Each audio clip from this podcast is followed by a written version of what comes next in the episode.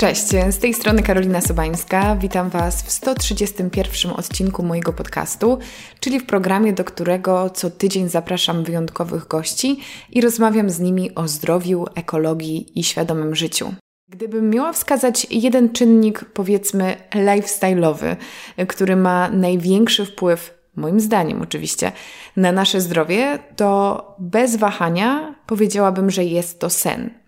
Rozmowy z wieloma ekspertami utwierdziły mnie tylko w przekonaniu, że wyspany człowiek to zdrowy człowiek, zarówno fizycznie, jak i psychicznie. Także do dzisiejszej rozmowy zaprosiłam doktor nauk medycznych Magdę Kaczor, specjalistkę psychiatrii dziecięcej, a także ekspertkę medycyny snu. Jest to dość nowe pojęcie w medycznym świecie, dlatego dowiemy się, czym zajmuje się ta dyscyplina i z jakich dziedzin czerpie. Porozmawiamy o tym, czym jest sen, jakie są jego fazy, a także skutki wszelkich jego zaburzeń. Omówimy problem bezdechu sennego, chrapania, bezsenności czy wstawania do toalety. Dowiemy się, czy istnieją sowy i skowronki, jak na nasz sen wpływa picie alkoholu i czy warto brać leki nasenne. Na koniec poznamy też sposoby na to, by jakość snu poprawić. A inspiracją do tej rozmowy był styczniowy numer znaku, czyli wspaniałego miesięcznika, który, jak mogliście zauważyć, od pewnego czasu regularnie podrzuca mi wyjątkowych rozmówców. Dlatego, jeśli macie ochotę zakupić najnowszy lub jakiś archiwalny numer, to z kodem Karolina S dostaniecie na niego 20% zniżki. Link zostawiam Wam w opisie. Natomiast jeśli macie ochotę wesprzeć mój podcast, zapraszam Was do odwiedzenia mojego sklepu internetowego karolinasobańska.com ukośnik sklep i do zakupienia moich produktów elektronicznych. Są to foodbook, czyli co gotuję każdego dnia. Jest to mój e-book z prostymi, szybkimi, pysznymi, zdrowymi, roślinnymi przepisami Dalej mamy holistyczne pozdrowienia, czyli moja historia, filozofia zdrowego stylu życia. Jest to e-book, który napisałam w zeszłym roku y, i możecie też kupić codziennik, czyli w formie e-bookowej póki co.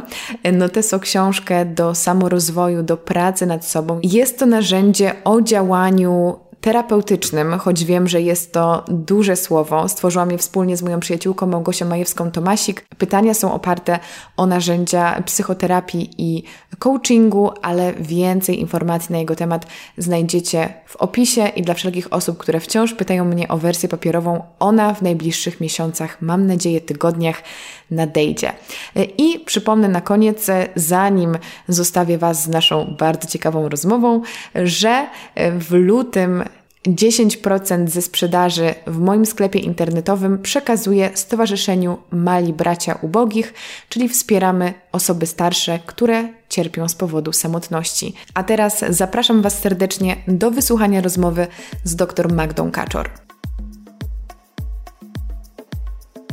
Pani Magdo, bardzo jest mi miło gościć Panią w moim podcaście. Cieszę się na nasze spotkanie i na naszą rozmowę, ponieważ będziemy rozmawiać o śnie.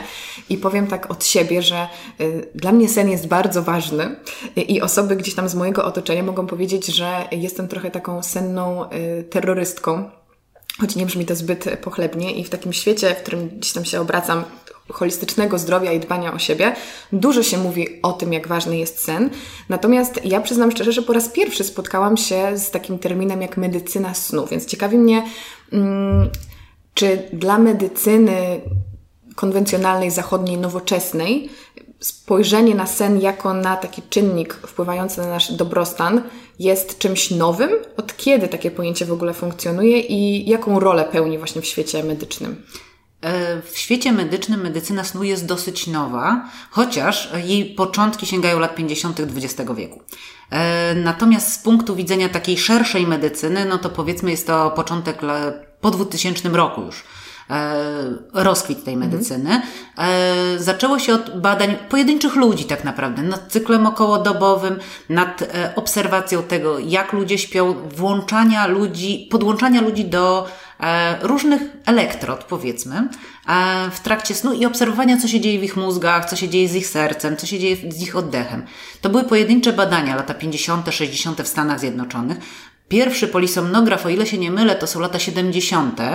I to też była wielka, ogromna maszyna, e, która pozwalała na obserwację tego, co się dzieje z ciałem, I pierwsze obserwacje tego, co może się dziać. Więc wtedy obserwowano już pierwsze stadia snu, ale rozkwit tej medycyny, tak jak mówię, to są lata 90. i po 2000 roku, e, kiedy powstawały pierwsze wytyczne, amerykańskie oczywiście, mhm. i e, termin jako medycyna snu już po 2000 roku raczej został rozpropagowany. A czym zajmuje się medycyna snu? Jakby co ona łączy w sobie? Sen jest jedną trzecią naszego życia, jeżeli mówimy o ludziach dorosłych, o dzieciach to już w ogóle jedna druga, więc tak naprawdę jest bardzo ważnym elementem naszego życia, który jest zwykle traktowany po macoszemu, jakby wyłączenie świadomości i do widzenia. Ale tak naprawdę y, w czasie snu mamy, medycyna snu mówi, mamy dwa odrębne stany świadomości. Poza czuwaniem, które jest w ciągu dnia, mamy stadia REM i NREM, czyli stadia, kiedy coś nam się śni i kiedy ciało nic nie śni, tylko wypoczywa.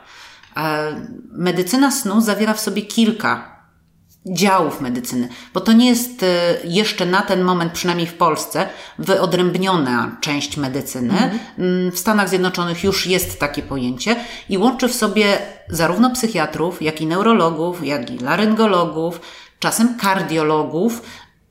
Wszystko, co się dzieje z człowiekiem i jest nietypowe, inne, e, jest uwzględnione w tej medycynie snu. Ale oprócz tego, że ten sen zajmuje nam jedną trzecią życia, co jest w ogóle bardzo ciekawą perspektywą, że jedną trzecią życia przesypiamy, jeżeli oczywiście nam się to udaje, mm, to czemu z punktu widzenia takiego czysto fizjologicznego ten sen jest taki ważny? Jakby co się dzieje z nami podczas snu, że to potem wpływa na nasz e, stan zdrowia fizycznego, psychicznego?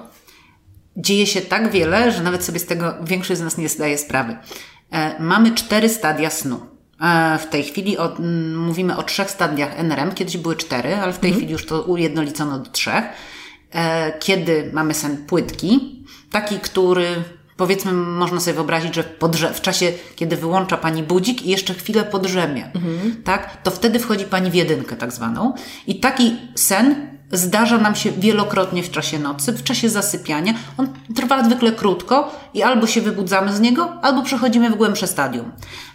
Stan sen drugi, jakby NREM2, kiedy jest to największa ilość naszego snu, kiedy ciało wypoczywa, ale jeszcze jest w takim stanie, że może się z niego wybudzić w miarę łatwo, e, bo załóżmy jakiś hałas w drugim pomieszczeniu, czy pukanie do drzwi, doprowadza do wzbudzenia fal mózgowych, mózg rejestruje to. Mamy trójkę, kiedy nie rejestrujemy nic. Wyłączają się całkowicie zmysły. W NREMie trzecim e, mózg przechodzi na takie bardzo wolne fale, powolne, głębokie. Mózg się, w cudzysłowie, resetuje, wyłącza wszystkie niepotrzebne części, ciało się rozluźnia i odpoczywa. I mamy stadium REM, czyli szybkich ruchów gałek ocznych, kiedy nam się coś śni. Takie typowe śnienie, wtedy ciało jest w 100% wyluzowane, jest atonia mięśniowa, czyli żaden mięsień nie ma prawa się napinać.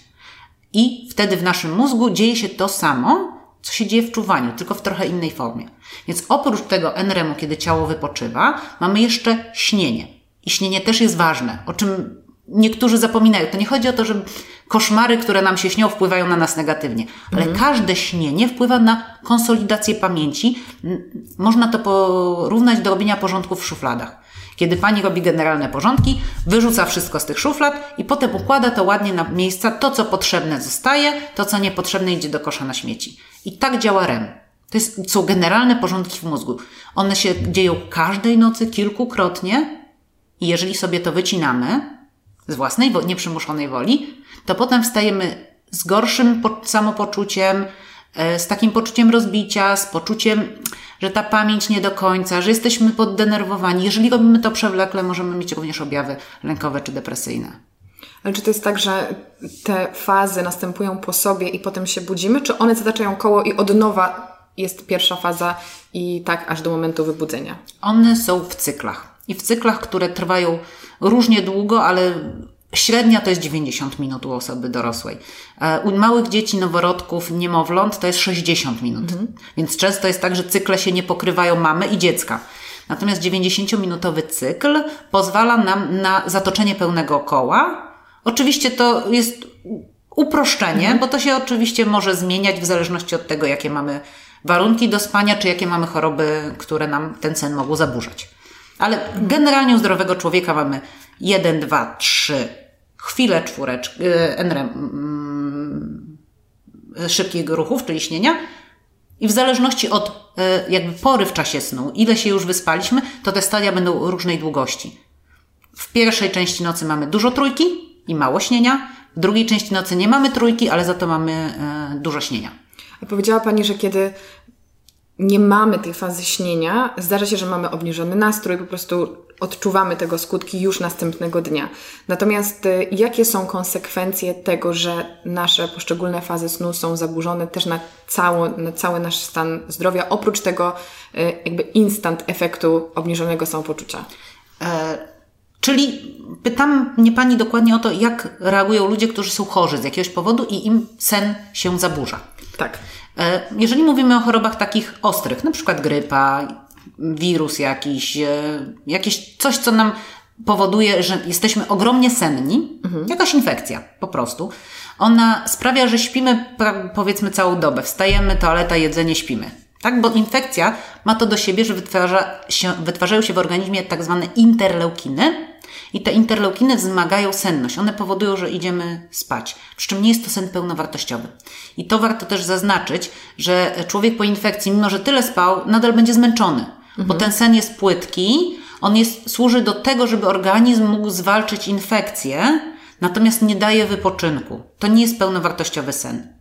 Natomiast po infekcji bardzo wielu pacjentów przychodzi i mówi, że cierpi na bezsenność, bo im się cykl rozregulowuje, bo spali i w dzień, i w nocy i potem nie mogą zasnąć. Zasypiało trzeciej nad ranem i jest problem. E, w związku z tym pacjenci z krótkoterminowymi, szybkimi infekcjami śpią dużo, nie wysypiają się, potrzebują tygodnia na regenerację, dochodzą do siebie i wszystko jest ok. Jeżeli chodzi o choroby takie bardziej przewlekłe, na przykład bezdech senny, mhm. bardzo w tej chwili modne pojęcie, bo e, bardzo dużo ludzi się na to testuje, zwłaszcza kierowców, ze względu na to, że bezdech senny zabiera nam tą trójkę, czyli to, gdzie mózg się resetuje w cudzysłowie. On Mózg w momencie, kiedy mamy bezdech, znaczy u osoby z bezdechem wygląda to tak. Jedynka, dwójka, wchodzę w trójkę, ciało się relaksuje, mózg się wyłącza, nie ma, dochodzi do zatkania dróg oddechowych, fizjologicznie wszystko się, zmniejszyło się napięcie i automatycznie mózg, który nie dostaje odpowiedniej ilości tlenu, wybudza się. On się wybudza, człowiek bierze głęboki oddech, i wraca do punktu wyjścia. I wraca do punktu wyjścia. Zaczyna 1, 2, 3 i znowu głęboki oddech. Jak ktoś ma silny bezdech, to może się okazać, że w ogóle nie ma głębokiej fazy snu. I to oznacza, że może zasypiać w ciągu dnia, może mieć nadmierną mhm. senność, może nie móc się dobudzić, śpi 12 godzin, nadal jest zmęczony. Takie osoby powodują wypadki samochodowe, takie osoby często nadużywają kawy albo jakichś innych y, energetyków, które im mają tą świadomość czy czujność zachować, a mimo wszystko nie udaje się. Włączenie odpowiedniego leczenia i nagle zaczynam spać po 8 godzin, jestem wyspany i wspaniały. Ale jakie mogą być konsekwencje tego na przykład powszechnego obecnie bezdechu też na naszym, na naszym zdrowiu, że jakby przez to, że my się nie regenerujemy, co się może dalej z nami dziać? Oprócz tego, że sięgamy po kawę i, i, jakby jesteśmy ospali, czy to może też mieć wpływ na nasze organy wewnętrzne i w ogóle na naszą regenerację całościową? Zdecydowanie tak. Osoby, które mają bezdech, dużo częściej mają nadciśnienie, bo mhm. zamiast się regenerować i wyciszać, wszystko rozluźniać, te naczynia są cały czas napięte. Cały czas mają wzbudzony układ współczulny, który e, pobudza to ciśnienie, pobudza pracę serca. Może dochodzić do tego do nadciśnienia, również problemy z wagą, dlatego że człowiek niewyspany częściej sięga po słodkie i mhm. tłuste. Bo potrzebuje energii. Bo potrzebuje energii, żeby utrzymać czujność w czasie, kiedy nie powinien spać. Pojawiają się problemy z zespołem metabolicznym, pojawia się wcześniej cukrzyca, pojawia się zawał. E, bezdech jest, predysponuje ludzi do bardzo wielu chorób tak zwanych cywilizacyjnych.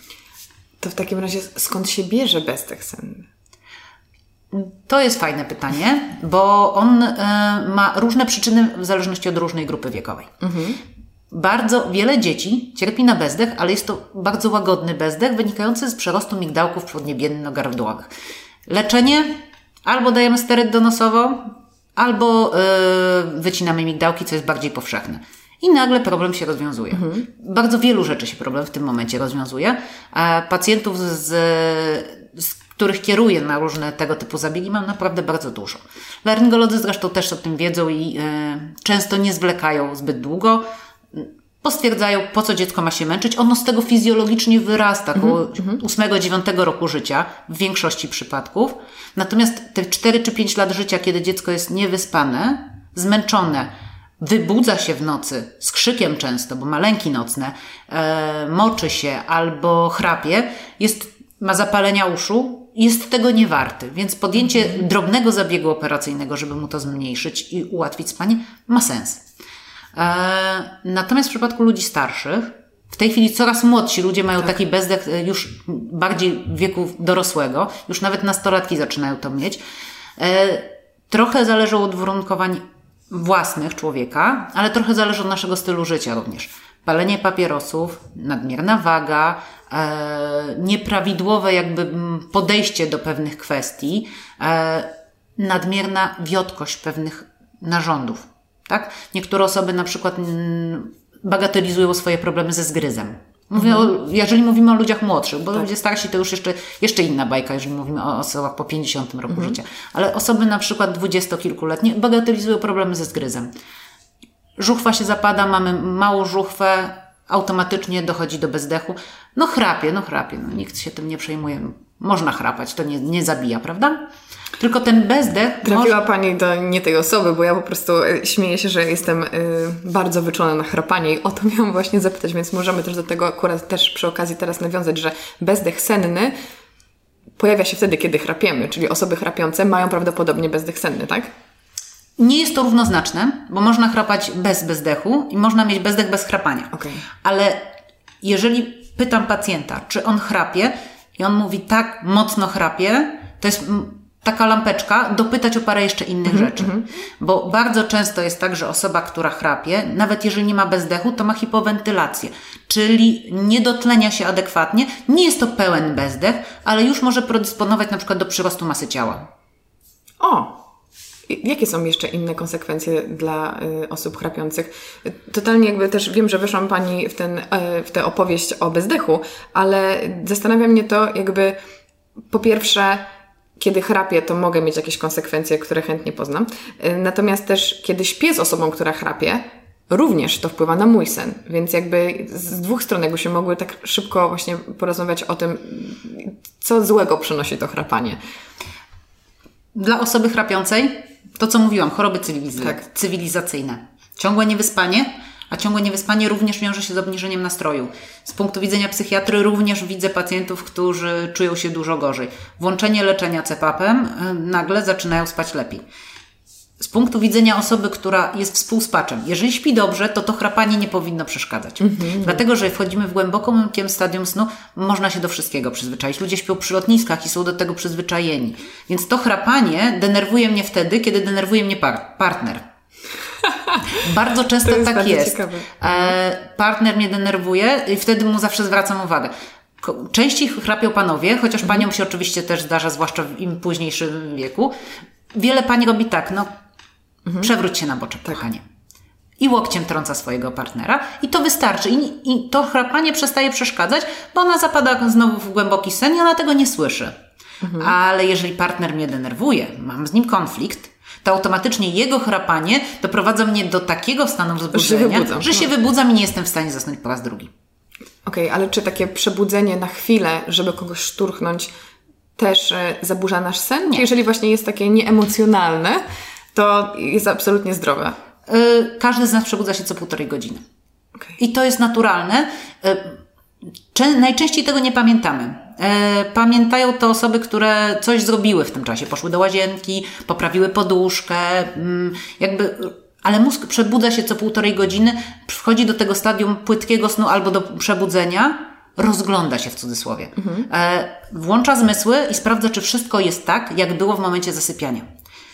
To jest główny grzech rodziców, którzy pozwalają dziecku zasnąć leżąc obok dziecka, e, mając zapalone światło, e, puszczając jakąś muzykę relaksacyjną. Przecież tak pięknie zasnął, mówią mi. No dobrze, ale co pani zrobiła w momencie, kiedy dziecko zasnęło? No, zgasiłam lampkę, wyłączyłam radio i wyszłam. Dziecko się za półtorej godziny wchodzi w to stadium snu płytkiego, rozgląda się ten mózg i stwierdza, o, o, Jest mega zmiana. Mhm. Należy zacząć wrzeszczeć. I wtedy dziecko wrzeszczy i woła rodzica. Gdzie jesteś? Byłeś przy mnie, jak zasypiałem. Ja już nie zanotowałem tego, że ty wyszedłeś. Więc domagam się tego, co było w momencie zaśnięcia. A to jest ciekawe, czyli dla dzieci ważne jest, żeby zasypiać w tych okolicznościach, w których potem się wybudzą w nocy potencjalnie. Dla pani też. Tak, tak. Dla Proszę... dzieci i rodziców. Oczywiście. Nie, dla, dla pani, dla pani też. Proszę sobie wyobrazić sytuację, nie wiem jaka jest pani sytuacja, że tak powiem, życiowa, ale proszę sobie wyobrazić sytuację. Zasypia pani z partnerem, przykryta kołderką z poduszką. Budzi się pani, nie ma partnera, poduszki i kołdry. Jest mi po prostu zimno. Jest pani zimno. Co się wtedy z panią dzieje? Automatycznie jest głębokie wzbudzenie. Nawet jak pani to wszystko znajdzie leżące obok łóżka, to przez 20-30 minut będzie pani na tyle wzbudzona, mhm. że będzie ciężko zasnąć. Powiedziała Pani o tym, że są osoby, które wybudzają się nieco bardziej świadomie i, i rejestrują y, na przykład to, że trzeba poprawić poduszkę i tak dalej. Y, I wspomniała Pani o wyjściu do toalety. Myślę, że to jest y, kwestia, która y, spotyka wielu z nas. Y, ja sama jestem osobą, która wstaje w nocy i martwi mnie to i zastanawiam się, na ile to mnie y, rozstraja i zaburza mój sen i potem wpływa na moją mniejszą regenerację. Czy to jest coś, z czym warto zgłosić się do specjalisty? Bo też słyszę od ludzi wokół siebie, także no ja też wstaję nad ranem do łazienki, ale czy to jest, czy to jest normalne? Jak najbardziej. Pytanie, jak bardzo Panią to martwi i jak długo Pani potem zasypia. E, w medycynie snu mówimy, że przebudzenia do 10-15 minut e, w nocy nie zaburzają nam cykli snu, bo to jest naturalne. Jeżeli potrzebujemy, to świetnym przykładem są młode mamy. Żadna mama nie umarła od karmienia piersią w nocy. I to jest idealne, idealna prawda. Sen, jeżeli to przebudzenie maleństwa do karmienia trwa 10-15 minut i ono później odpływa normalnie, to mama wstaje rano, w ogóle nie potrzebuje drzemki w ciągu dnia bo to jest naturalny cykl snu, że mam prawo się przebudzić, rozejrzeć, chwilę pomedytować w cudzysłowie i idziemy spać dalej. Więc jest to indywidualna kwestia i o ile nas to nie wybudza na pół godziny, to jest ok. Dopóki się nie denerwujemy mhm. tym, tak? Bo jak się zaczynamy na, namy denerwować, zaśnięcie ponowne, nie, nie zajdzie. To jest też ciekawe z takiego punktu widzenia psychologicznego, wydaje mi się, że kiedy my za bardzo stresujemy się jakimiś rzeczami, które nam bardziej szkodzą, niż gdybyśmy nieświadomie je robili, tak? Więc jakby moja znajoma, która się wybudza i mówi, no ja idę do łazienki w nocy i tyle i jestem zadowolona, będzie prawdopodobnie zdrowsza niż ja, która rano stwierdzi, o nie, znowu wstałam nad ranem, więc jakby tak to przeżywam i tak się tym stresuję, że finalnie ma to rzeczywiście jakiś destrukcyjny wpływ na mój stan zdrowia, bo się po prostu za bardzo tym przyjmuję, więc to dobrze wiedzieć, że to wychodzenie nie jest aż takie straszne. Natomiast jak to wygląda na przykład w przypadku zasypiania? Kiedy możemy powiedzieć, że za długo zasypiamy i, i wiercimy się? Ile powinniśmy zasypiać? Najlepiej bez zegarka. Mhm. To jest pierwszy błąd ludzi, którzy cierpią na bezsenność. Patrzę na zegarek, o Jezu, już 10 minut leżę, jeszcze nie mogę zasnąć. 20 minut leżę, nie mogę zasnąć. Mhm. Jak lekarz pyta, jak długo pani zasypia, to pytamy o rzecz subiektywną. Tak. Długo czy krótko. Aha. Nie oczekujemy, że pacjent nam powie 25 minut. Nikogo to nie interesuje. Jeżeli pacjent nie odpowiada 25 minut to już, jest problem. to już jest problem, bo znaczy, że podchodzi do życia perfekcjonistycznie. Dlaczego mhm. on wie, że on zasypiał 25 minut? On tego nie ma prawa wiedzieć, bo powinien spokojnie i płynnie przejść w sen.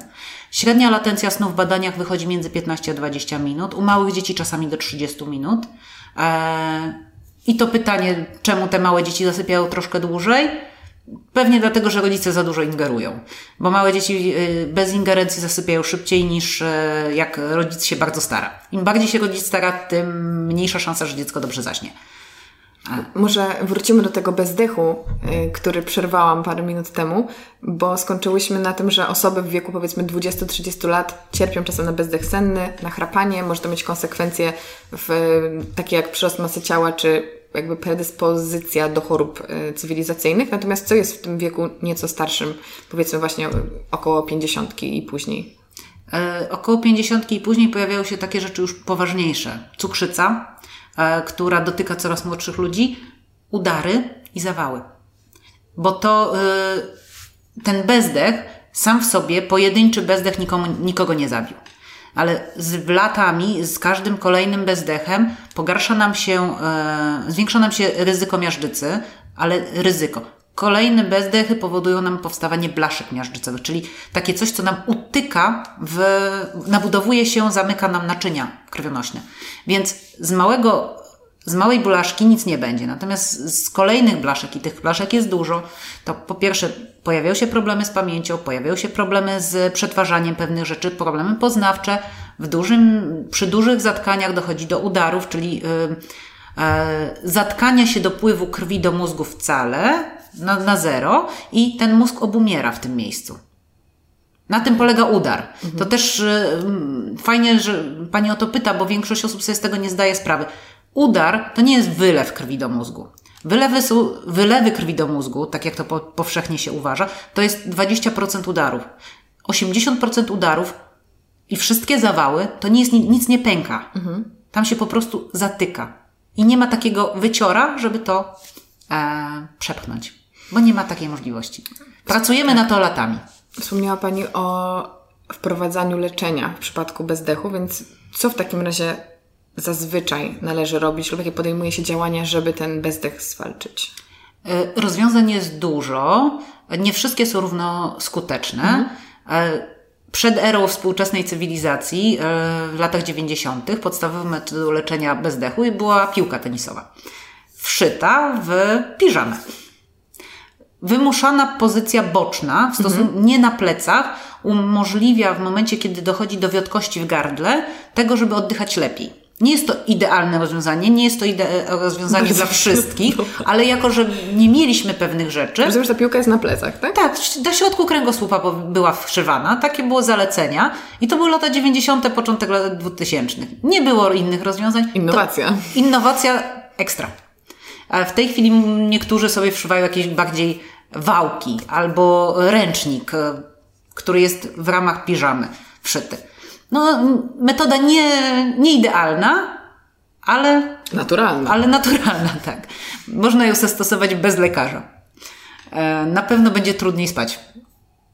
Ale finalnie bardziej komfortowo. Ale finalnie bez bezdechów. Przynajmniej u tych ludzi, którzy mają bezdechy niewielkie. Im bardziej zaawansowany bezdech, tym bardziej szukamy przyczyny. Im mniej młodsza osoba, tym, tym przyczyny mogą być bardziej e, prozaiczne, na przykład wada zgryzu e, i założenie aparatu, który e, poprawi ten zgryz, może wystarczyć do wyleczenia bezdechu, bo się szczęka, e, żuchwa nie będzie zapadać. Natomiast im e, spadek masy ciała, rewelacyjna mhm. sprawa, e, każdy ubytek masy ciała o 5%, dużo i niedużo, a u osoby otyłej powoduje zmniejszenie bezdechów. Więc e, jeżeli ktoś ma nadwagę, warto o to zadbać. To możemy zrobić bez lekarza. E, Bo to kontrolą jest oznaka, że coś jest nie tak. Pod kontrolą dietetyka. To jest taka pierwsza rzecz, którą możemy zrobić sami. Mhm. Oczywiście z głową i z rozsądkiem, ale utrata masy ciała, zwiększenie aktywności fizycznej, rozsądna dieta, więcej warzyw, mniej słodkości, to może mieć znaczenie. Kiedy mamy duży problem, i te podstawowe metody, takie powiedzmy domowe, e, nie pomagają, trzeba się zgłosić do lekarza. Wykonanie badania polisomnograficznego jest troszkę uciążliwe. Nie ukrywam, bo tych kabelków jest dużo, trzeba się na to zapisać i dostać, ale warto to zrobić, bo lekarz po takim badaniu ma wynik tego, co się z naszym ciałem dzieje i może ocenić ciężkość tego bezdechu, bo mamy w zależności od tego, ile tych bezdechów jest na dobę, inne będziemy podejmować działania. Tak, przy lekkim bezdechu będą zalecenia dietetyczne, będą zalecenia e, higieniczne, powiedzmy. Przy ciężkim bezdechu nie ma opcji bez leczenia e, takiego już, no, powiedzmy bardziej inwazyjnego. Bo to już nawet nie chodzi o inwazyjne. Kiedyś były metody operacyjne, wycinano się pół, pół gardła, ale ich skuteczność też była nie, nie do końca duża. Niektórzy laryngolodzy wciąż to robią, ale wciąż e, najbardziej powszechną, najlepszą metodą jest CEPAP. E, jest to maszyna, która pomaga nam oddychać, utrzymuje nam dodatnie ciśnienie w drogach oddechowych. Nigdy nam się te drogi nie zapadają do końca. Jest trochę głośna, więc mhm. może przeszkadzać bardziej niż chrapanie, ale pacjenci wysypiają się świetnie i gubią wagę, poprawiają ciśnienie. Czasami udaje się odstawić leki przeciwciśnieniowe na tych maszynach. I potem rozumiem, że też tę maszynę możemy odstawić, kiedy to wszystko się wyreguluje. Nie. Nie. Jeżeli mamy już bezdech e, i ciężki bezdech, to szansa na to, że odstawimy maszynę do spania nie jest za duża. To może ja powinnam w ogóle zapytać, yy, skąd my mamy wiedzieć, że my mamy bezdech?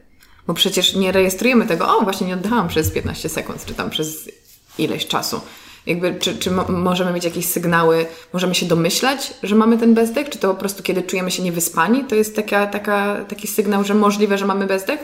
Spałem 12 godzin z piątku na sobotę i jestem niewyspany i wciąż potrzebuję drzemki. To już jest pierwsza, pierwsza oznaka. Partner z łóżka mówi mi, czy partnerka, chrapiesz. Mhm. Zrób coś z tym. Eee, najczęstszą przyczyną kierowania za, na zachodzie pacjentów na polisomnografię są wypadki samochodowe. E, jeżeli e, mamy kierowcę, i to już nie chodzi o kierowcę zawodowego, każdego kierowcę, który zaliczy dwie stłużki w ciągu roku, w Niemczech jest kierowany na badanie polisomnograficzne. Bo w założeniu mogło być to spowodowane zmniejszonym poziomem przytomności, koncentracji, yy, uważności w czasie prowadzenia samochodu. Znaczy to jest fascynujące, jak gdzieś czytałam takie badania, że osoba niewyspana stanowi porównywalne zagrożenie na drodze, co osoba pod wpływem alkoholu. Nawet czasami większe. A o tym się nie mówi. Nikt nam nie mówi, wysypiaj się, a jeżeli się nie wyspałeś, to nie wsiadaj za kółko nie, to, mi się wydaje, że to nie jest y, norma w społeczeństwie, żeby, żeby do tego w ten sposób Ale regulacje podchodzić. europejskie już o tym mówią. I u nas w Polsce ze 2-3 lata temu też bardzo silny był, pojawił się taki trend, żeby szkolić lekarzy, szkolić medyków w robieniu polisomnografii. E, w tej chwili NFZ fajnie e, umożliwia refundację tych badań. To nie są badania, oczywiście można je zrobić komercyjnie, ale w tej chwili można zrobić je również w wielu miejscach w sposób e, powiedzmy bezpłatny na służbę mhm. zdrowia i można dostać leczenie. CPAPy również są refundowane przez NFZ. Powiedziała Pani, że w przypadku takich lżejszych bezdechów, czy no w ogóle też zastanawiam się, czy bezdech to jest najczęstszy, najczęstsza przyczyna gorszego snu? To, to jest coś bardzo powszechnego? Czy są jeszcze jakieś inne mm, zaburzenia, czy też problemy, które wpływają na tą jakość snu? Bo też nie chcę wszystkiego sprowadzać do, do bezdechu, ale może, może słusznie. Nie, nie, nie są to jedyne przyczyny. To jest przyczyna najczęstsza biologiczna. Mhm. Tak? Taka, którą zajmują się właśnie pulmonolodzy, laryngolodzy natomiast e, medycyna snu, tak jak powiedziałam, to jest e, bardzo szeroka dziedzina i zaburzeń snu mamy więcej niż bezdech. Bezdech jest jakby jakimś fragmentem, obecnie bardzo modnym, ze względu na to, że duża część pacjentów z tego powodu cierpi. Drugim bardzo powszechnym problemem jest bezsenność. Wśród ludzi dorosłych bardzo często spotykana, i tu już jest to bardziej psychiatryczny mm, mhm. problem Leżę w łóżku i nie mogę zasnąć. Mija godzina, dwie, ja nie śpię. I tak, takie historie słyszy się w gabinetach psychiatrycznych bardzo często. Jest to często pierwszą przyczyną, z którą pacjent składa się do psychiatry. Wciąż mamy takie społeczeństwo, które przynajmniej to starsze, które mhm. się boi psychiatry. Tak. Psychiatra jest takim tematem tabu mhm. i do psychiatry pójść ciężko. Tak, no bo do psychiatry idzie osoba chora psychicznie, to nie tak. ja. To nie ja. Natomiast osoby, które mają problemy ze spaniem, bardzo często nie radzą sobie z tym, idą do lekarza rodzinnego, często dostają leki, które e, są lekami nasennymi, a nie mhm. takich potrzebują, uzależniają się od tych leków. Często bez pigułki nie zasnę. I to już mhm. jest czasami uzależnienie psychiczne, ale czasami również fizyczne. A Bo Pani te... przestrzega w ogóle przed lekami nasennymi? To jest trochę tak. W psychiatrii dzieci i młodzieży leki nasenne są zakazane, mhm. bo one są zarejestrowane powyżej 18 roku życia, kropka. Typowo nasenne, mm, takie, od które są uzależniające, powiedzmy. Więc ja ich nie stosuję. Natomiast to nie jest tak, że ich nie można stosować. Można, ale trzeba robić to z głową i z rozsądkiem. Nie wolno ich stosować przewlekle, można je stosować doraźnie, można je stosować krótkotrwale po jakichś, w jakichś takich trudnych, stresowych, życiowych sytuacjach. Załóżmy, komuś odejdzie jakaś bliska osoba, z tego powodu nie może spać, zastosowanie leków nasennych przez krótki czas, zanim człowiek się przyzwyczai do tej myśli, trochę ochłonie, te emocje opadną, może chwilę mhm. zająć, a te leki nasenne pomogą przetrwać ten trudny okres. I w takich sytuacjach one są jak najbardziej ok. Gorzej, jeżeli ktoś przewlekle ma problem, nie może spać, cierpi z powodu zaburzeń lękowych, tak zwanej nerwicy, ma depresję i jedynym rozwiązaniem na te zaburzenia, będzie do leki nasenne. To jest błąd. Czyli wtedy pojawia się taka sytuacja, gdzie my zwiększamy dawkę, zmieniamy leki, bo jesteśmy uzależnieni, więc potrzebujemy więcej, więcej, więcej. więcej tych środków, żeby móc zasnąć i no nie ma za bardzo wyjścia z tego, chyba że wprowadzimy jakieś inne zmiany, więc właśnie o zmianach y, i o tym, co możemy zrobić, żeby tę jakość naszego snu poprawić, o tych zmianach, o których Pani mówiła jako zmiany higieniczne, też bym je nazwała takimi bardziej e, związanymi ze stylem życia. Też bym chciała zaraz porozmawiać, ale jeszcze na chwilę zatrzymując się przy tej bezsenności, mm, co może ją powodować? Y, powiedziała Pani, że różnego rodzaju czynniki emocjonalne, psychologiczne, na przykład różne, my to nazywamy zaburzeniami adaptacyjnymi, mhm. czyli zmiana pracy, zmiana miejsca zamieszkania, zmiana partnera, konflikt w... Ogólnie stres. Generalnie stres. E, sen jest bardzo delikatny i u wielu osób, zwłaszcza tych wrażliwych, jest pierwszym objawem tego, że nie radzę sobie z tym stresem, bo w dzień jestem twarda, jestem, poradzę sobie, jestem świetna, natomiast kobieta bardzo często odreagowuje w nocy. Wtedy, kiedy już puszczają wszystkie takie blokady, już wchodzę w to stadium płetkiego snu i nagle mi się przypomina. Zaczynam odtwarzać, opowiadać sobie, y, rozważać, czy to było mądre, czy to było głupie, czy ja powinnam tak się odezwać, a może powinnam zachować się inaczej. Takie e, odtwarzanie różnych sytuacji jest dla e, kobiety bardzo wzbudzające. Mężczyźni rzadziej tak mają, chociaż też oczywiście się zdarzają. Powiedziałyśmy o, o lekach nasennych, natomiast innym takim środkiem, który wydaje mi się, że jest stosowany przez ludzi, jest na przykład alkohol. Wydaje nam się, że o, po alkoholu super mi się śpi, zasypiam po prostu jak małe dziecko, ale to jest chyba dosyć złudne, prawda? Jak, jakby jak wpływa alkohol na nasz sen? To zależy. tak jak ze wszystkim. Jeżeli jest stosowany y, rzadko, w ramach relaksacji, przyjemnej rozmowy y, i w niewielkich dawkach, to jego działanie jest właśnie nasenne, e, bo relaksuje. Natomiast jeżeli robimy to regularnie, pijemy każdego wieczora, nawet jedną lampkę, to okazuje się, że do zaśnięcia on nam nie pomaga, tylko utrudnia to zasypianie. W dłuższej perspektywie alkohol powoduje bezsenność. Mhm. Więc tak jak ze wszystkim, we wszystkim trzeba mieć umiar i ten umiar powinien być raczej w tej górnej, znaczy w dolnej granicy normy niż w górnej. Czyli trochę tak jak z lekami nasennymi. Tak, że jak go na początku, na początku zastosujemy leczenie lampką wina, z czasem będzie to nasze przekleństwo, będziemy potrzebowali tego więcej, a finalnie nasze zdrowie nam. A nas finalnie dwie butelki wina e, nie wystarczą, żeby zasnąć. No dobra, to w takim razie wracając do tych ym, środków związanych ze stylem życia i, i, i, z tymi różnymi działaniami, które możemy podjąć, żeby na tę jakość snu wpłynąć, lub takimi, które wpływają na nią destrukcyjnie. Zatem, co w naszym stylu życia może poprawić nasz sen lub nam go zepsuć. Z takich rzeczy, które każdy z nas może zmienić w swoim życiu. Spojrzała Pani na mój telefon, mam wrażenie, że to będzie coś o technologii. Nie, wbrew pozorom nie. E, to, co powiem teraz, to jest coś, za co moi pacjenci mnie najbardziej nie lubią. Jestem gotowa. Budzik. Mm. Jeżeli e, mówię o tym, to pacjenci się denerwują, ale dlaczego ja mam codziennie wstawać o tej samej porze? Dlatego, że wyrabiasz nawyk. E, budzik ustawiony, jeżeli ja, załóżmy, Codziennie rano wstaję do pracy o godzinie 6, a w weekend pozwolę sobie do 11 pospać, bo przecież jest weekend, no w końcu piątek, piąteczek, piątunio, idę spać.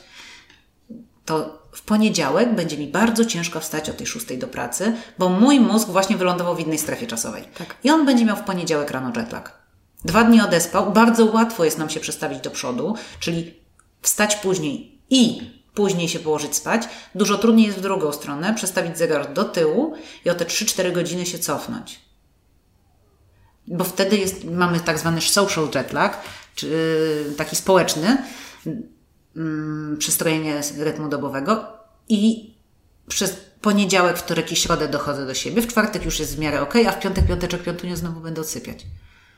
I pętelka się zazębia i mamy ludzi, którzy cierpią na bardzo duże problemy ze spaniem, Trudno jest to wytłumaczyć osobie, która na przykład musi wstawać o czwartej do pracy, dlaczego mhm. ona ma o czwartej wstawać w sobotę. Mhm. Ale są i tacy ludzie. Nie ma możliwości odsypiania w weekendy, bo jeżeli odsypiam w weekend, to poniedziałek będzie bolał. Zawsze. I już nawet chyba nie chcemy poruszać tematu osób pracujących na zmiany, bo jest to tragedia, jeśli chodzi o nasze zdrowie. Tak. E, obecnie uznano przez WHO, że praca zmianowa jest jednym z czynników ryzyka rozwoju raka. Co też jest bardzo ciekawe, bo jeszcze kilka lat temu w ogóle nie myślano w ten sposób, ale Nagroda Nobla z e, dziedziny um, chronobiologii. Mhm. Jednak o czymś znaczy. Jakieś ma znaczenie. Przypomniało mi się jedno pytanie, które miałam Pani zadać, zanim będziemy to kontynuować, czyli to, czy mamy rzeczywiście, a propos tych pór wstawania, czy mamy sowy i, i skowronki? Jak to jest? Tak, mamy. Ale to ym, w obecnym stylu życia jest trudne do przewidzenia. Znaczy, fajnie się zmieniła rzeczywistość, bo jeszcze 30 lat temu podobno, bo nie, nie, nie mieszkałam wtedy w Warszawie, dzwony, dzw jakieś syreny dzwoniły, bo robotnicy idą do pracy. Były takie podobno zdarzenia jeszcze w latach 70., 80. E, wszyscy byli budzeni o jednej porze, idziemy, fabryka zaczyna działać. Jaki dobrze wyregulowany rytm dobowy. Idealnie wyregulowany rytm dobowy. Podobnie jest w krajach arabskich, gdzie e, o konkretnej godzinie, o wschodzie słońca, e, mujahedini zaczynają śpiewy i to się roznosi po wszystkich a, okolicznych wioskach i wioseczkach. Regulacja cyklu okołodobowego zewnętrzna. Natomiast sprawia to, taki, taka regulacja dla większości ludzi jest ok, ale będą takie osoby, które będą źle funkcjonować w tym trybie. Obecnie mamy dużo większą elastyczność pracy, więc osoby, które są bardziej sowami, czyli preferują jednak późniejsze godziny wstawania, E, te osoby mogą sobie dostosować rytm pracy do własnych potrzeb. Ale, i tu zawsze się pojawia ale, obecna technologia doprowadziła do tego, że biologiczne skowronki próbują żyć jak sowy. I to doprowadza do tego, że one z kolei nie funkcjonują w swoim rytmie, ale społecznie wszyscy mm, wysyłają wiadomości wieczorami, maile wieczorami, więc trzeba być aktywnym wieczorem, więc zamiast e, kłaść się do łóżka, skracam sobie czas snu do, z 8 do 6 godzin. Cieszę się, że mimo wszystko wspomniała Pani o tej technologii, bo ja też y, wierzę w to, że gapienie się w ekran przed snem po prostu nas wybudza. Nie trzeba wierzyć, też badania to potwierdzają, więc jakby mogła nam Pani wytłumaczyć to może jeszcze bardziej, żeby to wybrzmiało, że rzeczywiście obcowanie z ekranem przed snem nie pomaga temu, jak śpimy. Nie pomaga i to z kilku przyczyn. E, o świetle niebieskim to już chyba wszyscy słyszeli, tak. bo to jest e, powszechna wiedza. Zimne światło, to nawet nie chodzi o niebieskie, bo obecnie, tutaj mnie już nie lubią ekolodzy, ale światło które jest serwowane nam przez energooszczędne żarówki, też nie jest zdrowe. Mhm. Światło LEDowe jako takie, i ono jest białe i tak. zimne, i ono powoduje, że nasz mózg jest wzbudzony. To jest takie światło w cudzysłowie chirurgiczne. Ono świetnie pasuje do sali operacyjnej, świetnie pasuje supermarketu. supermarketu, gdzie trzeba coś oświetlić i że wyeksponować, ale bardzo źle pasuje do sypialni. Czy nawet do salonu, gdzie człowiek przebywa tuż przed pójściem spać bo powoduje aktywację pewnych e, elementów i hamuje produkcję melatoniny, czyli naszego naturalnego regulatora cyklu okołodobowego. Wyłączając wszystkie te żarówki i wysyłając człowieka na bezludzie, pozwalając mu żyć wedle własnego rytmu, moglibyśmy ocenić, czy jest sową, czy skowronkiem. W tej chwili, przy tym poziomie oświetlenia, jaki mamy i zanieczyszczenia światłem, to jest nie, nierealne. E, natomiast e, światło światłem Druga rzecz, która dotyczy bardziej młodych ludzi niż osób starszych, to jest emocjonalny impact, który niesie korzystanie z nowoczesnych technologii. Niektórzy gapią się w Facebooka, inni w Instagram, ktoś przegląda coś na WhatsAppie, ktoś pisze SMS-a, ktoś wysyła jakieś wiadomości. Mam pacjentów, którzy przyznają mi się, że rozmawiają przez telefon o godzinie pierwszej czy drugiej nad ranem, bo to im pomaga zasnąć.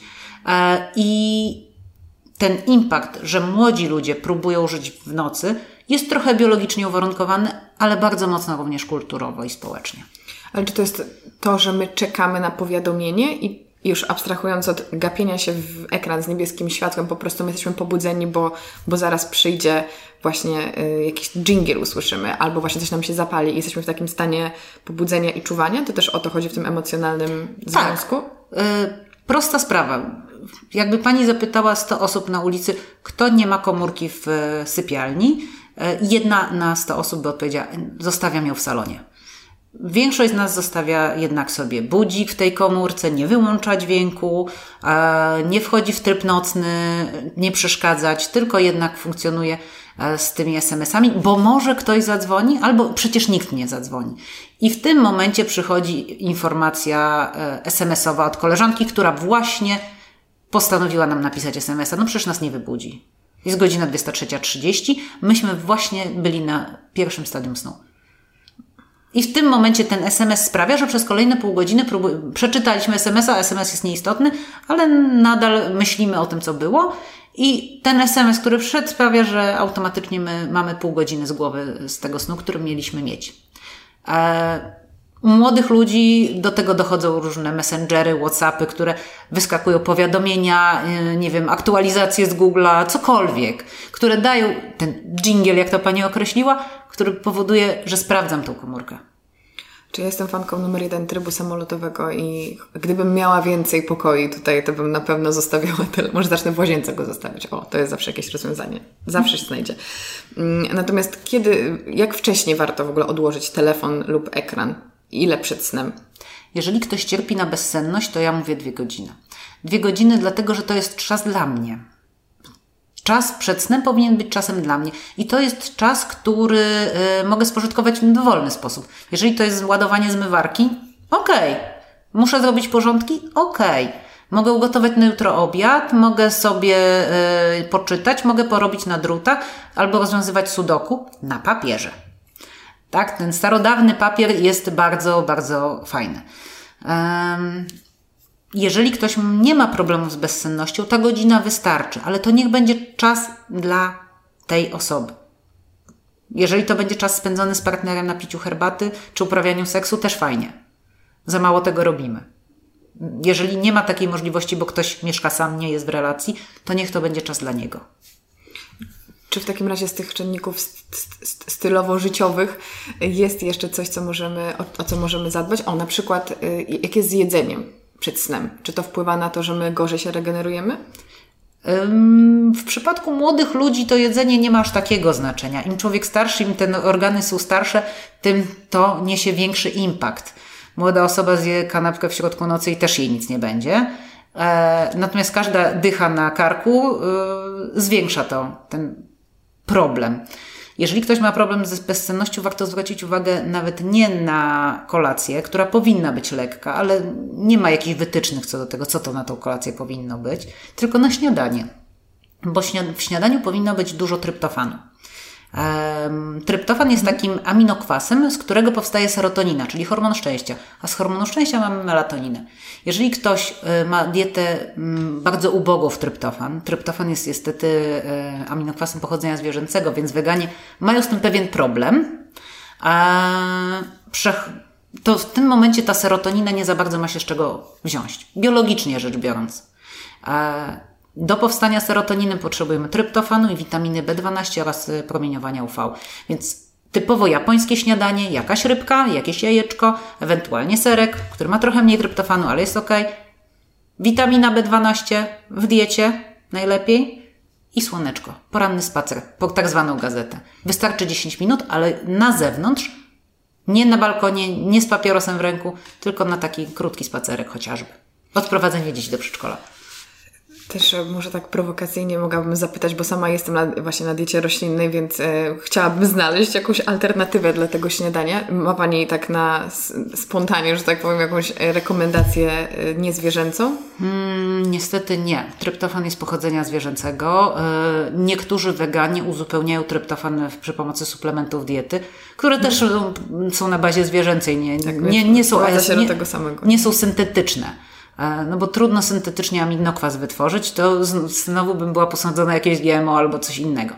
Um, natomiast e, badania pokazują, e, a propos tryptofanu, mhm. że był wykorzystywany jako suplementacja dla dzieci, które miały lęki nocne. E, czyli takie wybudzenia z wrzaskiem w środku nocy. I to bardzo mocno pomagało na lunatykowanie, na lęki nocne. Przy suplementacji dwumiesięcznej w ciągu 6 miesięcy obserwacji lęki nocne zmniejszały się o powiedzmy 90%. I to są obserwacje e, włoskie. Natomiast z kolei e, Japończycy, którzy mają odmienne zwyczaje od Amerykanów i nie jedzą płatków na śniadanie z mlekiem, tylko właśnie ryba jakieś takie bardziej sushi, mm, to oni na przykład na tej diecie tradycyjnej dużo lepiej śpią niż na diecie y, nowomodnej amerykańskiej. To już jakby zostawiamy też każdemu do, do, własnej, do własnej oceny. Natomiast też wspomniała Pani o tym, że nie, nie wychodzimy rano na papierosa. Czy rozumiem, że palenie też ma wpływ na jakość naszego snu, na, na bezdech, na chrapanie? To wszystko, czy to wszystko jest powiązane? Osoby palące częściej chrapią. To możemy powiedzieć wprost. Na bezdech e, też ma wpływ, natomiast ten związek nie jest aż tak e, wprost, jak z chrapaniem. Mhm. E, natomiast na pewno palenie zawsze szkodzi i tak, nie, ma, nie ma nic na usprawiedliwienie. Nie ma nic na usprawiedliwienie. Tak samo w przypadku emocji, a propos tego, że, że to też jest połączone. Ciekawi mnie, czy już tak trochę kończąc, właśnie, czy ten zły sen powoduje mm, zmiany w naszym nastroju, wpływa na nasze emocje, wpływa na nasze zdrowie psychiczne, czy to nasze zdrowie psychiczne wpływa na nasz, jakość naszego snu, czy po prostu nie można powiedzieć, co jest jajkiem, a co kurą i to wzajemnie na siebie oddziałuje? Wzajemnie na siebie oddziałuje. Przy czym u jednej osoby będą emocje zaburzały sen, u drugiej zaburzony sen będzie zaburzał emocje. I to jest bardzo indywidualne. Załóżmy, osoba, która nie ma problemów emocjonalnych, ale cierpi na bezdech, może mieć z tego powodu problemy subdepresyjne, jakieś lękowe, problemy z nadmierną sennością, które będzie wiązane z depresją. W drugą stronę osoba z nerwicą, zaburzeniami lękowymi nie może spać, nie wysypia się permanentnie, cierpi na bezsenność, co pogarsza jej nerwicę. I mamy takowo zamknięte kółko. Dodatkowo pojawiają się ludzie z nadmierną sennością wynikającą z innych przyczyn niż bezdech, bo to też się zdarza. Mhm. Na przykład? Narkolepsja. Co to jest narkolepsja? Narkolepsja to jest takie zaburzenie neurologiczne z kolei, gdzie pacjent mimo 12 godzin snu zapada w spontaniczne drzemki 3-4 razy na dobę, na przykład w czasie jedzenia. Okej. Okay. To się zdarza, to jest rzadkie zaburzenie. Od razu mówię, żeby słuchacze nie doszli do wniosku, że ja mam narkolepsję, bo śpię cały czas. To jest bardzo rzadkie neurologiczne zaburzenie, ale się zdarza. A czy to może być na przykład związane z jakimiś chorobami autoimmunologicznymi? Tak. Tak, może być wynikiem chorób autoimmunologicznych. A, trudno powiedzieć. Yy, początek występowania narkolepsji to jest 20 dekada, druga, trzecia dekada, druga, trzecia dekada życia. To zadam Pani na koniec pytanie, z którym, na które Pani pewnie często odpowiada lub opowiada o nim swoim pacjentom, czyli dlaczego warto tak na koniec dla tych wszystkich sceptyków lub dla osób, które nie do końca wierzą w to, że, że ten sen, przecież napije się kawy i właśnie uprawiam jakiś sport, będzie ok. Dla sceptyków, dlaczego warto o tę higienę snu zadbać, nawet jeśli nie, nie dostrzegamy wielkich zaburzeń dziś jako młode i zdrowe osoby, to czemu powinniśmy przywiązywać do tego dużą wagę w kontekście naszego zdrowia? Po pierwsze, dlatego, że sen jest fajny. I o tym nie wolno zapominać. E, jeżeli coś nam sprawia przyjemność, a sen powinien nam sprawiać przyjemność, to powinno być fajną, regenerującą czynnością, która sprawia, że rano wstajemy zadowoleni i wypoczęci to nie powinniśmy tego okrajać. Zwłaszcza, że to jest zdrowe. I myślę, że to jest piękna zachęta, bo chyba nie ma nic gorszego niż myśleć sobie o tym, szczególnie myślę wśród osób, które cierpią na bezsenność, ja nie jestem tą osobą, ale zdarzały mi się takie momenty w życiu, że, gdzie trudniej mi się zasypiało, to stresuje nas perspektywa spania, gdzie powinna nas ekscytować, że zaraz po prostu przytulimy się do tej poduszki, będzie tak wspaniale i się zregenerujemy. My myślimy, o nie, zaraz kładę się spać, a co jeśli będę przez najbliższe dwie godziny patrzeć się w sufit, więc nie stresujmy się też tym brakiem snu, tym porannym wstawaniem. Podejdźmy do tego może bardziej na luzie, bo nawet, ja to mówię do siebie teraz, prawda, że nawet jeśli wstaniemy o tej piątej, y, albo nawet jeśli koło nas ktoś nas obudzi w nocy chrapaniem, to my nadal z dobrym nastawieniem możemy się wyspać. Tak jest. I tego się trzymamy. Bardzo Pani dziękuję za tę rozmowę. Ja się bardzo wiele dowiedziałam. E, mam nadzieję, że nasi słuchacze również e, życzę wszystkiego dobrego i do usłyszenia. Dziękuję bardzo. Do widzenia. Dziękuję Wam bardzo za wysłuchanie dzisiejszego odcinka. Mam nadzieję, że udało Wam się dowiedzieć nowych rzeczy. Ja zostawię Wam w opisie inne odcinki, które nawiązują do tematu snu. Wstęp do tematu snu i rytmu dobowego zrobiłam w jednym z odcinków z dr Joanną Podgórską. Mamy też rozmowę o niebieskim świetle i optymalizacji naszego snu z Sebastianem Kilichowskim. Także za Także Słuchajcie, jeśli jeszcze nie mieliście okazji. I na koniec przypomnę, że mój podcast ukazuje się w każdy poniedziałek o godzinie 7 rano i możecie posłuchać go na Spotify, na iTunesie i na YouTubie. I będzie mi bardzo miło, jeżeli znajdziecie chwilę, żeby podcast wesprzeć opinią w aplikacji podcasty na iPhone'ach, czyli jeżeli słuchacie mnie na iTunesie, możecie zostawić mu wybraną liczbę gwiazdek, napisać kilka słów recenzji. Jest to dla mnie niesamowicie pomocne, bo promuje podcast i sprawia, że trafia on do szerszego grona odbiorców. Na Spotify możecie podcast zaobserwować, a na YouTubie zasubskrybować mój kanał, zostawić łapkę w górę i zostawić też miły komentarz. I jeśli macie ochotę na więcej treści podcastowych, to koniecznie zajrzyjcie na Instagrama Karolina Sobańska Podcast, bo tam też możecie oczywiście komentować, ale jest to, wydaje mi się, szczególnie fajna przestrzeń przestrzeń do dyskusji i zgłębiania różnego rodzaju tematów i refleksji. No i jeszcze jest oczywiście mój oficjalny Instagram, czyli Karolina Sobańska, do którego też nieustannie Was odsyłam. Także jeszcze raz dziękuję Wam za wysłuchanie tej rozmowy i do usłyszenia już za tydzień. Cześć!